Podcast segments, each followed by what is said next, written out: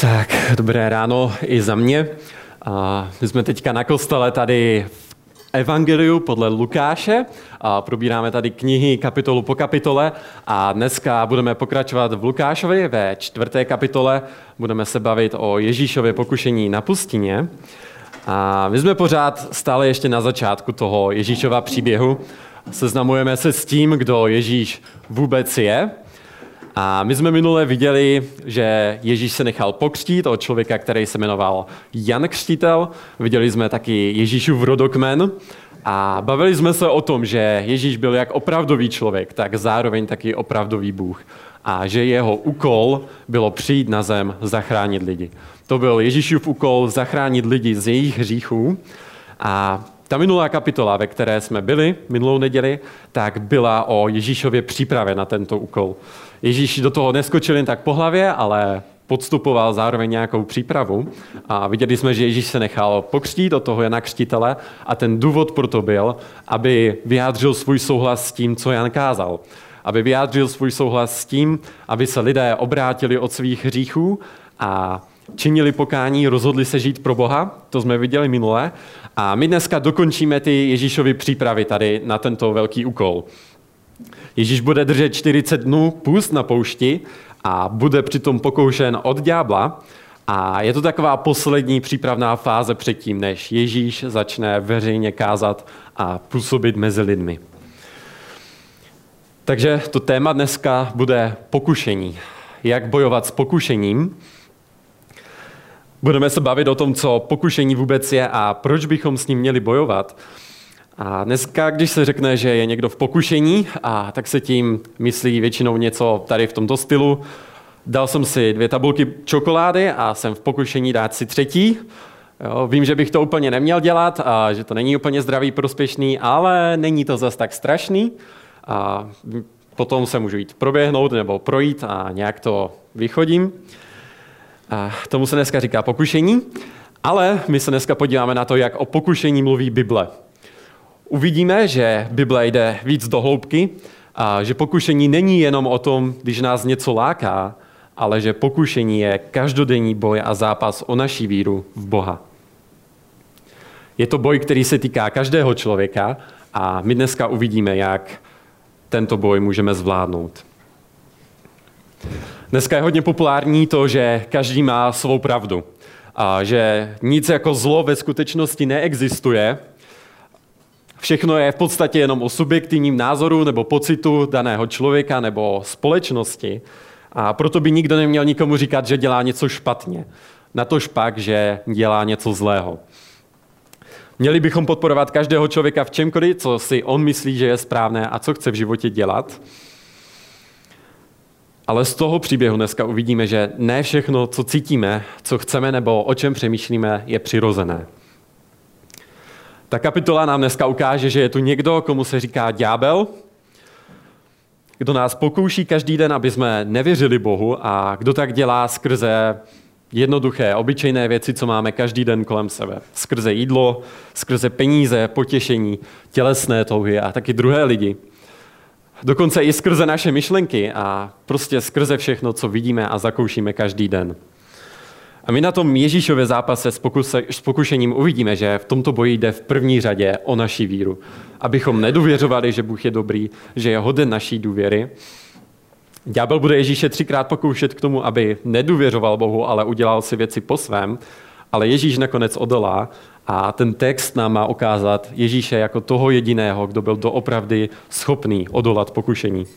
A má nám dát naději, že náš vztah s Bohem nestojí na tom, jak my jsme schopni odolávat, ale že náš vztah s Bohem stojí na tom, že Ježíš vyhrál, že Ježíš odolal v pokušeních tam, kde my jsme selhali.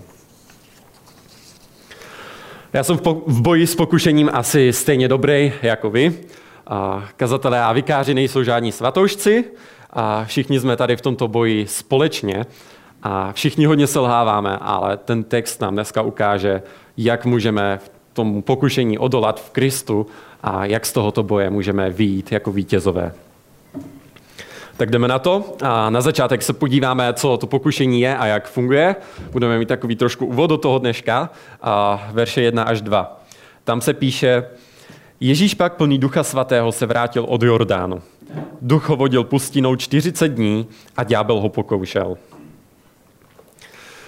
Tak ten začátek tady navazuje na ten Ježíšův křest minulé kapitole. A tam jsme viděli, jak z nebe zazněl boží hlas, kdy Bůh řekl, Ježíš, toto je ten můj milovaný syn, kterého jsem si vyvolil. Viděli jsme, že na Ježíše se stoupil duch svatý jako holubice, naplnil ho mocí ducha svatého a tady v tento moment začíná ten dnešní text. Ježíš je plný ducha svatého, odchází od té řeky Jordánu a kam ho Bůh vede? Vede ho na pustinu, kde Ježíš hladový a kde ho pokouší ďábel 40 dní. To je důležité si tady tohoto všimnout a já bych chtěl, abyste si tady všimli v tom textu dvou věcí. Ta první věc je, že to Ježíšovo pokušení se nestalo náhodou. Ten text říká, že Ježíš byl plný ducha svatého, že duch ho vodil pustinou, kde byl pokoušen od ďábla a celé to pokušení bylo vedeno duchem svatým. A ten samý příběh je v Matoušově evangeliu a Matouš tady v tom prvním verši říká tu věc ještě o něco jasněji. On tam říká, tehdy duch Ježíše vedl do pustiny, aby byl pokoušen od ďábla. To nám říká, že Bůh chtěl, aby Ježíš byl pokoušen. Bůh chtěl, aby Ježíš prošel touto zkouškou a byl nad tím Bůh svrchovaný a Ježíš to podstoupil dobrovolně. Takže to je první věc. Ježíšovo pokušení byla boží vůle. A ta druhá věc je, že Ježíš byl pokoušen od ďábla. A jako křesťané nevěříme jenom v existenci Boha, ale věříme v existenci i dalších duchovních bytostí. A věříme, že tady jsou duchovní bytosti, které jsou buď dobré, jako například andělé, anebo zlé, jako jsou ďábel a démoni. A tady za Ježíšem přichází ta největší zlá duchovní bytost, které se říká ďábel nebo satan. Ani jedno nejsou jména, jsou to tituly, které mají nějaký svůj význam. To satan je hebrejské slovo, které znamená protivník a ďábel je řecký překlad tady tohoto slova, znamená taky protivník nebo pomlouvač. A kromě toho vidíme, že Satan má v Biblii i jiné další tituly. V Novém zákoně se mu říká například, že Satan je vládce tohoto světa, že Satan je ten zlý s velkým Z a že je taky žalobce a tak dále. A ta jeho funkce je odvracet lidi od Boha. To je jeho úkol. Ďábel chce, aby lidé nevěřili v Boha, ale aby milovali něco jiného více než Boha. Ďábel není nějaké strašidlo z paranormal aktivity, které na vás vybavne z postele a stáhne vás ze schodu, pokud neroždete světlo v pokoji dost rychle. Ďábel není ani takový ten čertík s vidlama, který přitápí s lidem v pekle pod kotlem, ale ďábel je duchovní bytost, co svádí lidi, aby nevěřili Bohu, aby mu nedůvěřovali, ale aby si žili podle svého. A nový zákon o tom mluví docela drsně. On říká takové věci, že celý svět leží v tom zlém. Že ďábel působí ve všech lidech, že klade lidem nástrahy a obchází kolem jako řvoucí lev a hledá, koho by pohltil. Z toho vyplývá, že neexistuje žádná oblast v životě, kde by se nás Satan nepokoušel dostat. To je docela frustrující, když se nad tím zamyslíte, Zároveň ale nevěříme, že ďábel je rovný Bohu. Není to tak, že ďábel je stejně mocný jako Bůh, nebo že ďábel je jenom takým protikladem Boha, který zaručuje ve světě rovnováhu dobrá a zla. Věříme, že jenom Bůh je všemocný a že jednou i ďábla potrestá spolu s těmi, kdo neposlechli Boha. To vidíme z toho textu, že Bůh je svrchovaný nad ďáblem, je to Bůh, kdo dopouští naše zkoušky a pokušení, je to Duch Svatý, kdo Ježíše provedl veškerým pokušením a stejně tak i my můžeme ďáblovi odolat v duchu svatém. Takže to je druhá věc. Ježíš je pokoušen ďáblem a to je zajímavé, že se to děje zrovna tady v tomto, jo? že Ježíš pořádně ještě nezačal ani něco dělat, jo? nezačal ještě ani kázat, a zatím se jenom připravuje a už k němu tady v tento moment přichází ten největší, ten největší boží nepřítel a snaží se ho zničit. Jo? Hnedka ze začátku za ním přichází ta největší příšera, co chce Ježíše sežrat. Jo, není to tak, jak to znáte z filmu a z knížek, kde se hrdina napřed musí probojovat s nějakýma menšíma potvorama, až nakonec zabije tu hlavní potvoru. Jo, tady ta hlavní potvora přichází hnedka na začátek a snaží se Ježíše dostat. A chci, abyste opravdu viděli, jak to tady v tomto textu navazuje na ten minulý text. Ježíš byl pokřtěn, jo, z toho nebe zazněl ten hlas, ty jsi můj syn. A na Ježíši se stoupila moc Ducha Svatého, Bůh byl s ním, Jan říkal o Ježíši velké věci a hned na to přichází zkoušky. Ježíš je na poušti, nemá co jíst a přichází za ním ten nejsilnější záporák a snaží se ho zničit. To asi není něco, co bychom čekali, když eh, Bůh k někomu promluví, když někomu řekne, jsem s tebou, tak bychom nečekali, že hnedka na to přijde takováto krize, ale Bůh nám nikde neslibuje, že když bude s námi, tak to bude jednoduchý. Bůh nám nikde neslibuje, že když bude s námi, tak na nás nepřijdou žádné zkoušky. A tak, jako byl Duch Svatý s Ježíšem, tak je i Bůh s námi, ale zkoušky přichází. Někdy dokonce do takové míry, že se zdá, že v tom Bůh s námi není, ale že je tady jenom ďábel se svým pokušením, které se zdá, že nikdy nekončí. Ale zároveň z toho textu vidíme, že i v takových situacích je Bůh v Kristu s námi. Takže to chci, aby jsme tady do toho vstoupili, do toho textu s tímto začátkem, že zkoušky, kterými procházíš, se nedějí náhodou, ale Bůh je nad nimi svrchovaný a je v nich s tebou a zároveň existuje reálný zápas o tvoji duši, duchovní zápas, ve kterém jde o to, abys nevěřil v Boha. To je ta realita, ďáblovo pokušení je realita, které čelíme každý den. A my teďka z toho textu uvidíme, jakým způsobem nás ďábel pokouší. Uvidíme, že ďábel bude Ježíše pokoušet k tomu, aby nevěřil Bohu a bude to dělat dost rafinovaným způsobem. Třikrát bude ďábel Ježíše nabádat ke zlu, ale zároveň třikrát dostane svrchovaně odpálkováno veršem z Bible. A my z toho uvidíme, jak my můžeme obstát v pokušeních. Jak jsem říkal, ten text nám má dneska ukázat Ježíše jako toho, kdo obstál v pokušeních, tam, kde my jsme selhali. Ježíš zvítězil tam, kde my jsme prohrali. A ďábel se sice snaží, ale Ježíš je šéf. A ten text nám pomůže více pochopit, kým Ježíš je pro nás a jak ho můžeme napodobovat. Takže jdeme na to první pokušení. A trošku začnu v polovině toho verše druhého. Tam se píše, že 40 dní duch vodil Ježíše pustinou a ďábel ho pokoušel a v o něch dnech Ježíš nic nesnědl a když se skončili, vyhladověl.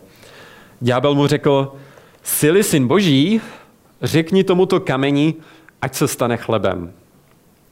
Ježíš mu odpověděl, je napsáno, člověk nebude živ jen chlebem, ale každým božím slovem. Takže tady vidíme, jak Ježíš během těch 40 dní na pustině drží půst, nic nejí a na konci těch 40 dnů vyhladoví.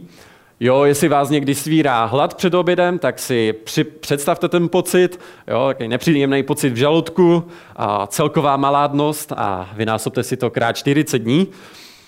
Jo, Ježíš se tady dostává na samotný pokraj toho, co člověk může fyzicky vydržet a právě tady v této fyzické slabosti za ním přichází ďábel a pokouší ho těmato třema pokušeními. A čím ho pokouší tady v tom prvním? Ukazuje mu na kameny poblíž a nabádá ho k tomu, aby je proměnil v chleba. Jo, říká Ježíši, jestli jsi doopravdy boží syn, tak proměň tyto kameny na chleba a najes se. Ale Ježíš mu na to odpovídá, nejenom chlebem bude člověk živ, ale každým božím slovem. Tak, o co tu jde? Já bych chtěl, abyste tady z toho příběhu viděli podobnosti, které to Ježíšovo pokušení mělo s pokušením Izraele v pustině. No, možná znáte ten příběh, jak Bůh vyvedl Izrael z Egypta, a kde byli v pustině, taky neměli co jíst a, a byli zkoušeni. A tady ten text je dneska hodně podobný tomu, co se dělo tehda. A navíc tady Ježíš Ďáblovi odpovídá citátem z Deuteronomia. A Deuteronomium to je pátá knížka, kterou máme v Bibli. No, v Bibli je celkem 66 knih a Ježíš tady cituje z té páté knihy. A tady ta kniha shrnuje to, čím vším si Izrael prošel. A lidem se tato knížka nechce moc číst, protože je hodně dlouhá, je v ní spousta zákonů a v podstatě nám opakuje to, co se stalo v těch předchozích čtyřech. Ale tak to nebylo pro Ježíše. Jo, Ježíš Deuteronomiu docela fandil a všechny ty Ježíšovy odpovědi ďáblovi jsou tady z této knihy. A my se teď na, ty, na tento citovaný verš podíváme v té situaci Izraele, protože nám to pomůže pochopit, o co tady jde ve skutečnosti.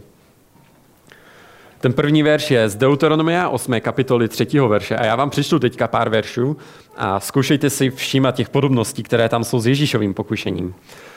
Jo, tam Mojžíš mluví k národu Izraele a říká, každý příkaz, který ti dnes přikazuji, zachovávejte a plňte, abyste zůstali naživu a rozmnožili se, šli a obsadili zemi, kterou hospodin opřísáhl vašim otcům.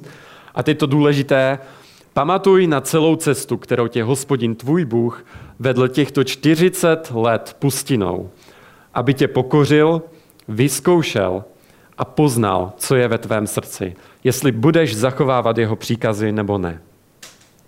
Pokořil tě, nechal tě hladovět a pak tě krmil manou. Maná to byl takový chleba, co padal z nebe.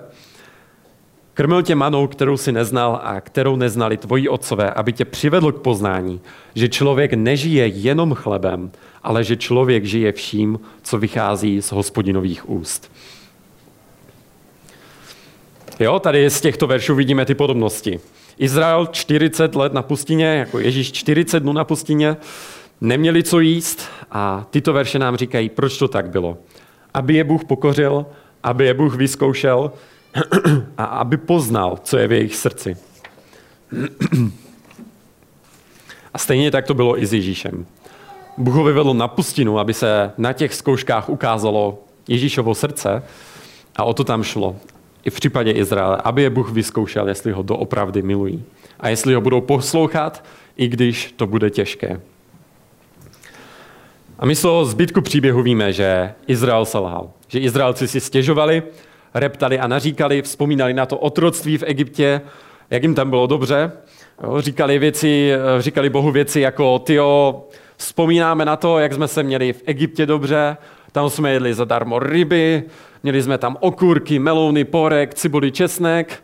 Jo, sice to stálo za byli jsme v otroctví, ale Tady nemáme nic, jo, nejsme, jsme úplně vyschlí a nemáme tady nic než jen tu suchou manu. A ti Izraelci si nevážili toho, co pro ně Bůh udělal. Nespomínali na, na ty zázraky, které pro ně Bůh udělal. Oni viděli, jak je Bůh protáhl prostředkem moře, jak jim dal vodu ze skály, ale to je nezajímalo. To jediné, co je zajímalo, bylo, že se jim nedařilo dobře tady a teď.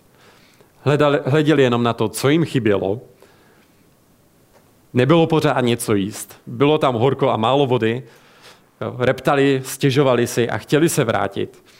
A Bůh je nakonec vodil 40 let tou pustinou a za trest tam nechal většinu z nich umřít.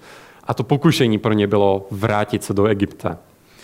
Nevěřit Bohu, že je nakonec dovede tam, kam slíbil, vzít věci do vlastních rukou a udělat aspoň něco pro sebe. Zachránit se a mít aspoň co k jídlu.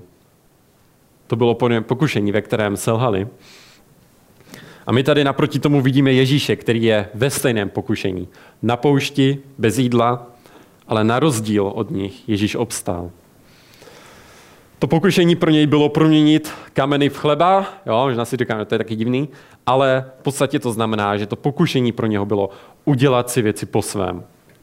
Sám zachránit situaci, jo, pomoct si podle sebe ale Ježíš věděl, že to jeho utrpení na poušti byla boží vůle, že jeho poslušnost spočívala v tom, že projde tady tím půstem, že projde tady tím utrpením. A stejně tak to věděl i Satan, že to je něco, co Bůh chce. A proto ho pokoušel k tomu, aby si to Ježíš ulehčil. Aby si trochu odlehčil od poslouchání Boha a udělal aspoň něco pro sebe. Způsobem, který šel proti Bohu. Ale Ježíšová reakce na to byla, nejenom chlebem bude člověk živ, ale každým slovem, které vychází z božích úst. Co ta Ježíšová odpověď znamená? Znamená to, že poslouchat Boha je důležitější než jíst. Jo? Nechte to na sebe trošku dopadnout. Jo? Znamená to, že poslouchat Boha je důležitější než jíst. Že Bůh je důležitější než jídlo. Poslouchat Boha je důležitější, než mít se dobře.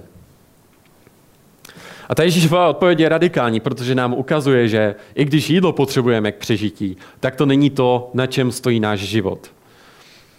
Náš život nestojí na tom, že máme vždycky co do úst, není jenom o tom, o jídle a o tom, aby jsme se měli dobře podle našich představ. Ale náš život stojí na Bohu, který tyto věci dává. A náš život určuje Bůh a ne ty okolnosti, ve kterých jsme. A Ježíš to věděl. Věděl, že je boží syn. Bůh mu to řekl, slyšel hlas z nebe. Viděl, jak na něho sestupuje duch svatý jako holubice a věděl, že je to Bůh, kdo ho přivedl na pustinu. Ale a boží vůle byla, aby Ježíš hladověl a trpěl. A to pokušení pro něho bylo udělat si věci jednodušší. Ne tak, jak chce Bůh, ale po svém. Ďábel jako kdyby mu tím nepřímo říkal, kdybys byl boží syn, tak by tě Bůh nenechal tady takto trpět někde na poušti. Kdybys byl doopravdy boží syn, tak bys vládnul jako král a ne hladověl tady někde v pustině. Kdyby Bůh byl doopravdy věrný svému slovu, tak by tě takto netrápil. Život pro Boha úplně nefunguje, tak toho nech a radši udělej aspoň něco pro sebe. Co to znamená pro nás? Znamená to, že stejně jako ďábel pokoušel Izrael a Ježíše, tak stejně bude pokoušet i nás, když se dostaneme tady do těchto situací. Bude nás pokoušet stejným způsobem. Jo? Vzdej to, ušetři si námahu, udělej aspoň jednou něco pro sebe. Bůh ti za to nestojí. A proto musíme vědět tuto věc, že Bůh nikde neslíbil, že to budeme mít lehké. Bůh nikde neřekl, že na nás nepřijdou zkoušky. Že na nás nepřijdou těžké zkoušky, ve kterých se dostaneme až na kraj toho, co jako lidé můžeme fyzicky vydržet. Ale Bůh slíbil, že v tom bude s námi. A každý z nás si bude muset projít nějakou pustinou. Každý z nás si bude muset projít nějakým hladem, Bůh každého z nás nechá hladovět, aby nás vyzkoušel. A ta moje otázka je, kdy si říkáš, že kdyby tě Bůh měl doopravdy rád, tak by tě nenechal takto trpět. Že kdyby s tebou měl dobré úmysly, tak by tě nenechal procházet takovými věcmi.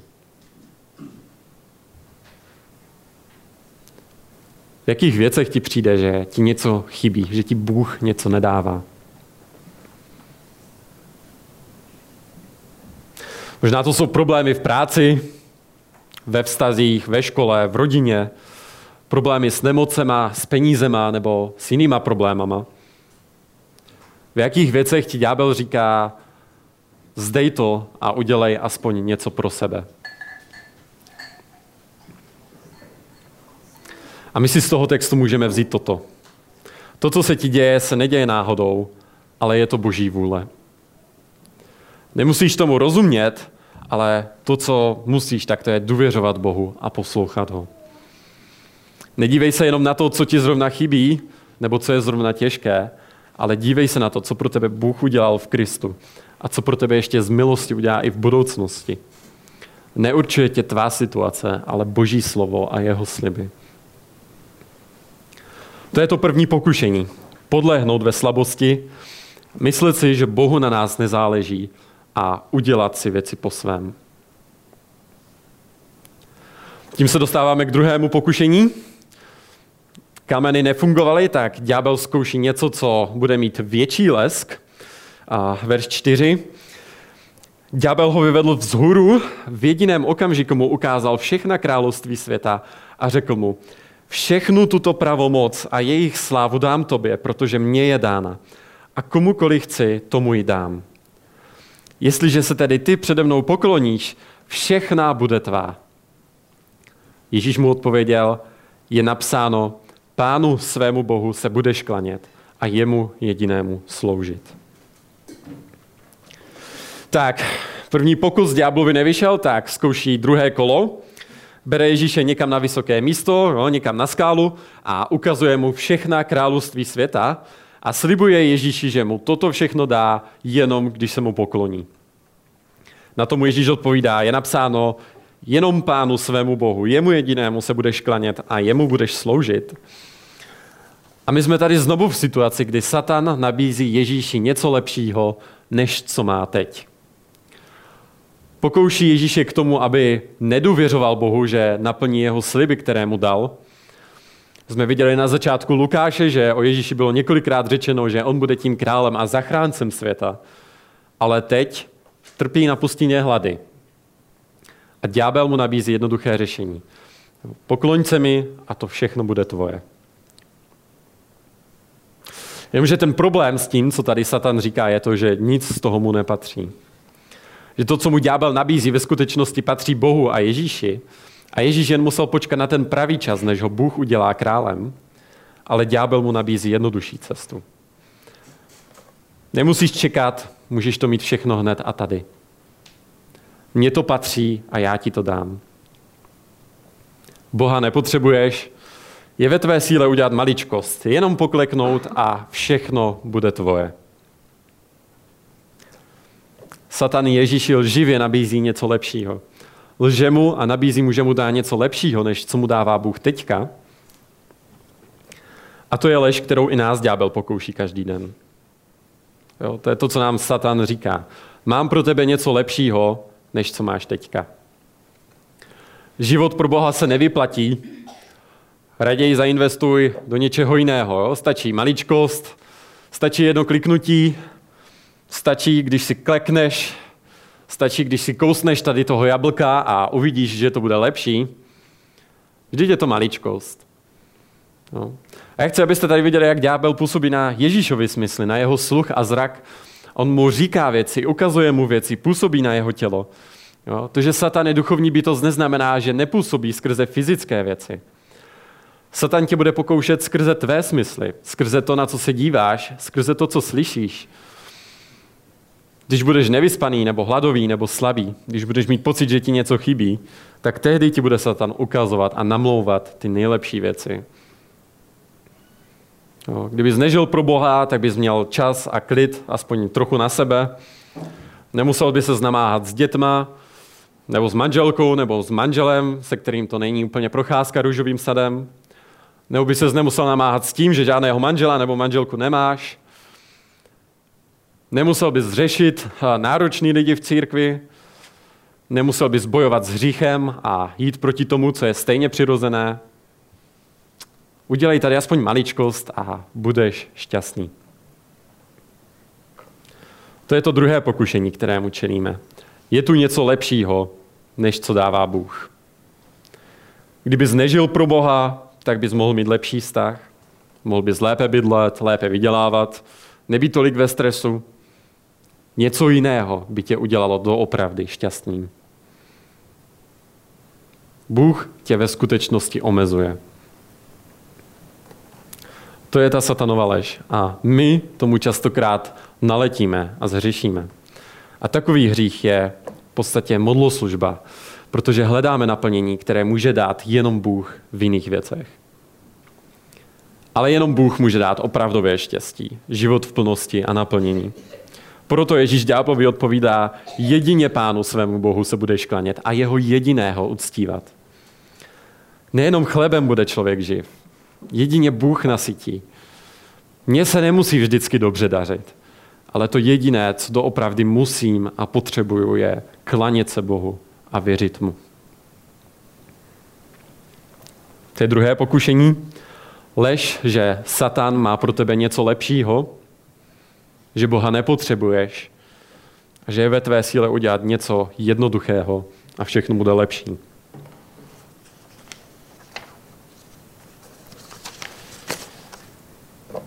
Jdeme na třetí pokušení, poslední.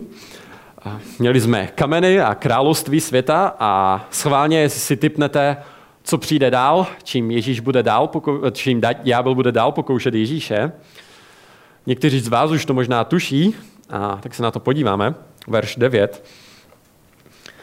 Přivedl jej pak do Jeruzaléma, postavil ho na vrcholek chrámu a řekl mu, sily syn boží, vrhni se o tu dolu, Vždyť je napsáno, že svým andělům přikáže o tobě, aby tě ochránili a na rukou tě ponesou, aby snad svou nohou nenarazil na kámen.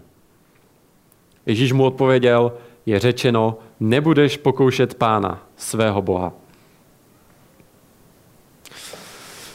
Tak, ke konci satana si přestal bavit, že to pokaždé schytal veršem z Bible, tak zkouší stejnou taktiku, pokouší Ježíše Biblí.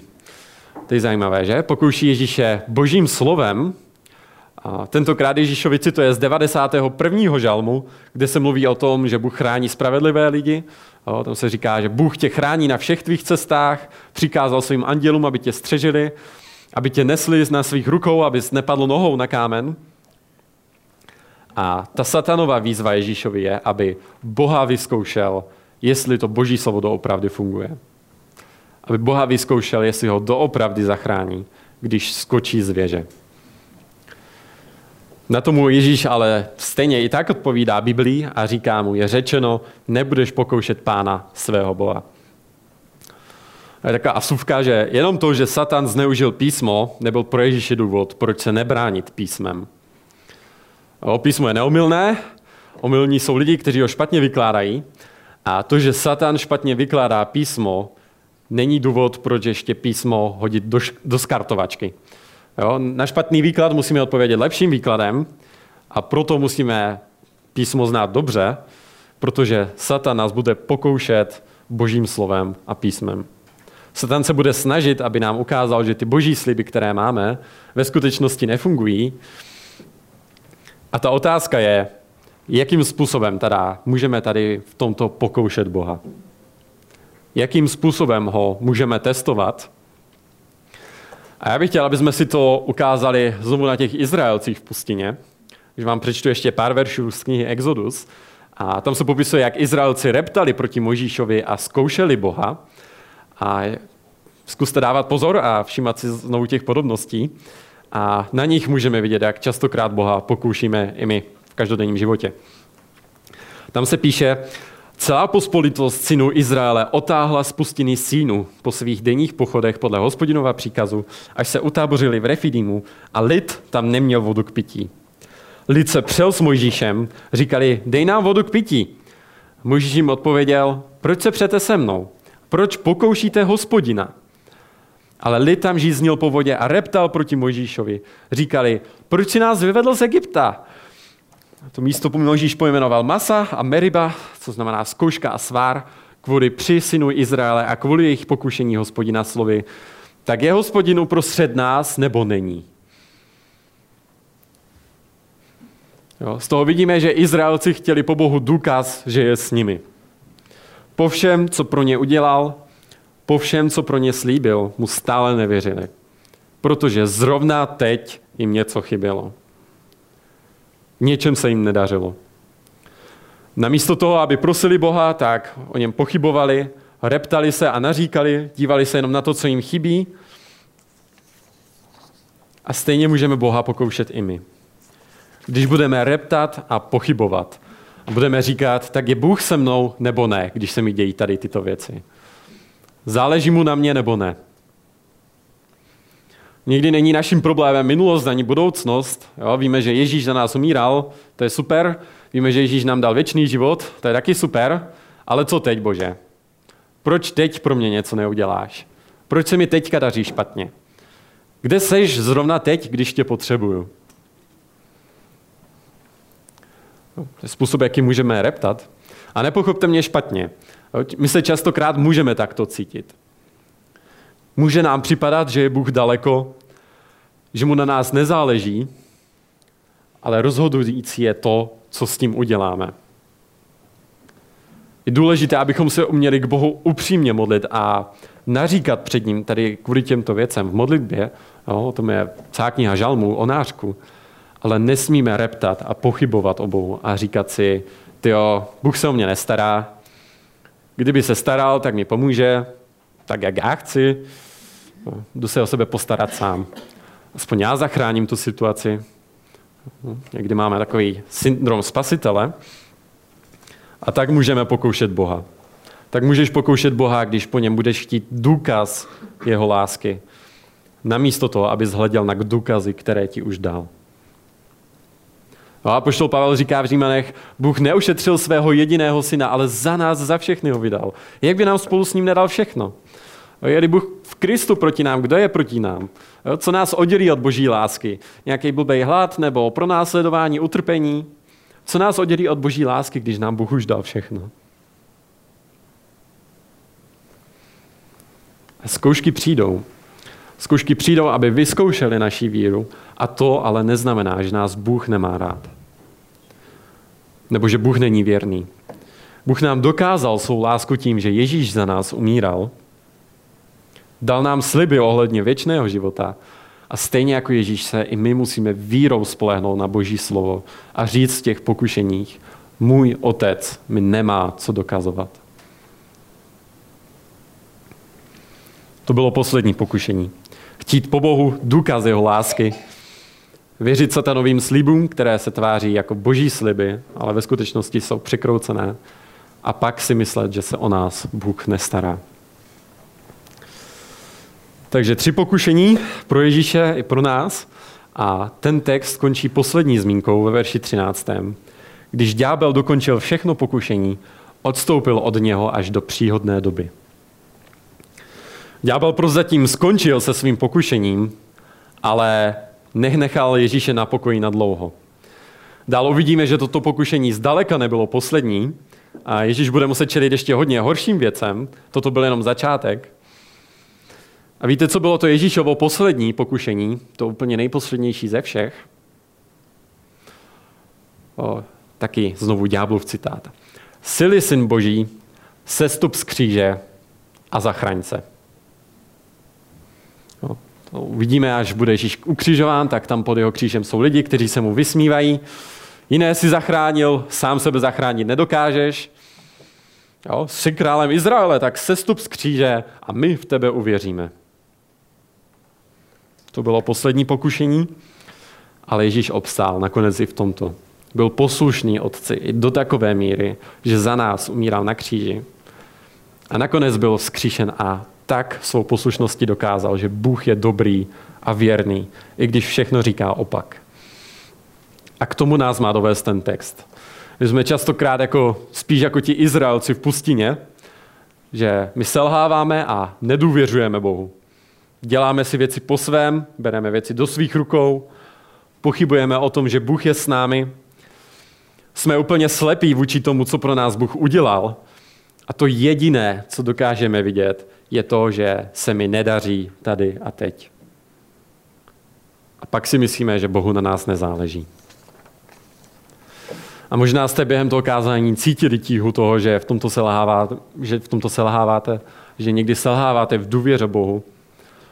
Možná se vám vybavily nějaké situace doma, nebo co jste udělali, když se zrovna nikdo nedíval. A my všichni v tomto selháváme.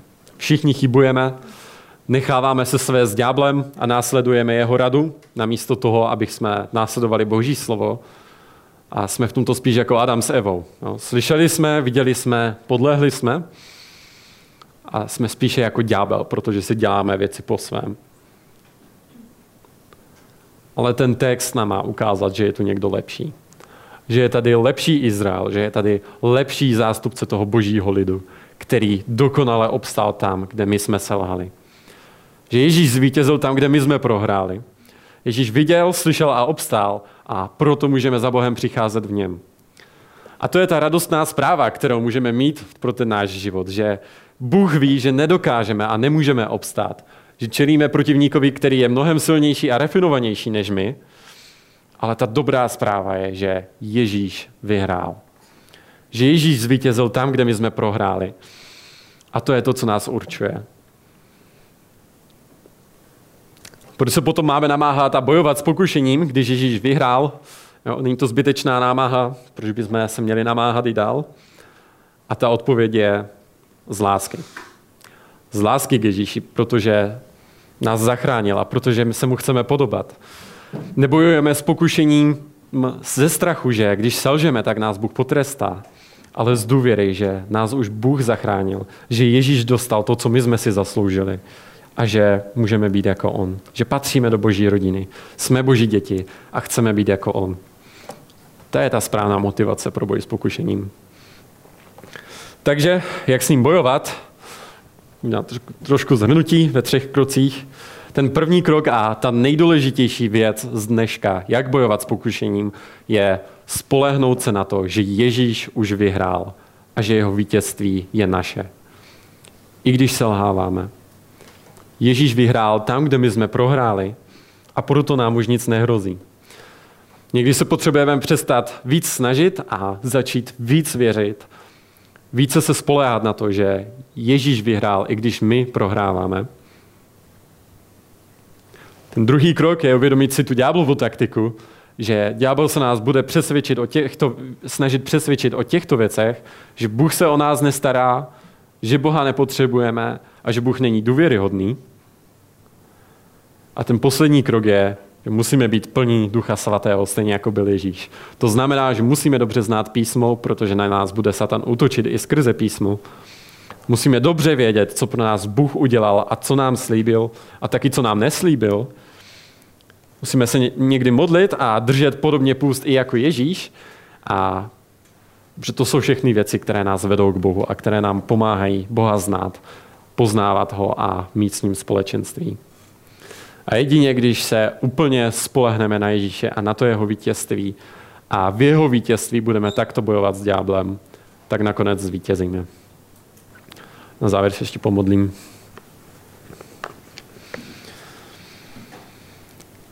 Otče, tak já tě chci prosit, aby si nám opravdu ukázal, abychom mohli vidět to, že Ježíš vyhrál tam, kde my jsme selhali. Prosím tě, abychom dokázali lépe vidět, že to, s čím se potýkáme každý den, a že to pokušení, kterému čelíme, že to není jenom něco přirozeného, ale že je tady taky duchovní boj. Prosím tě, abychom tomu dokázali čelit v Kristově vítězství, abychom se na něho dokázali spoléhat každý den, aby nám tady toto slovo dalo doopravdy naději, že Ježíš je vítěz a že my mu patříme. Tak ti prosím, aby se nás tady v tomto posilnil a aby si nám dal stejnou moc čelit ďáblovi, jako si dal Ježíši. Amen.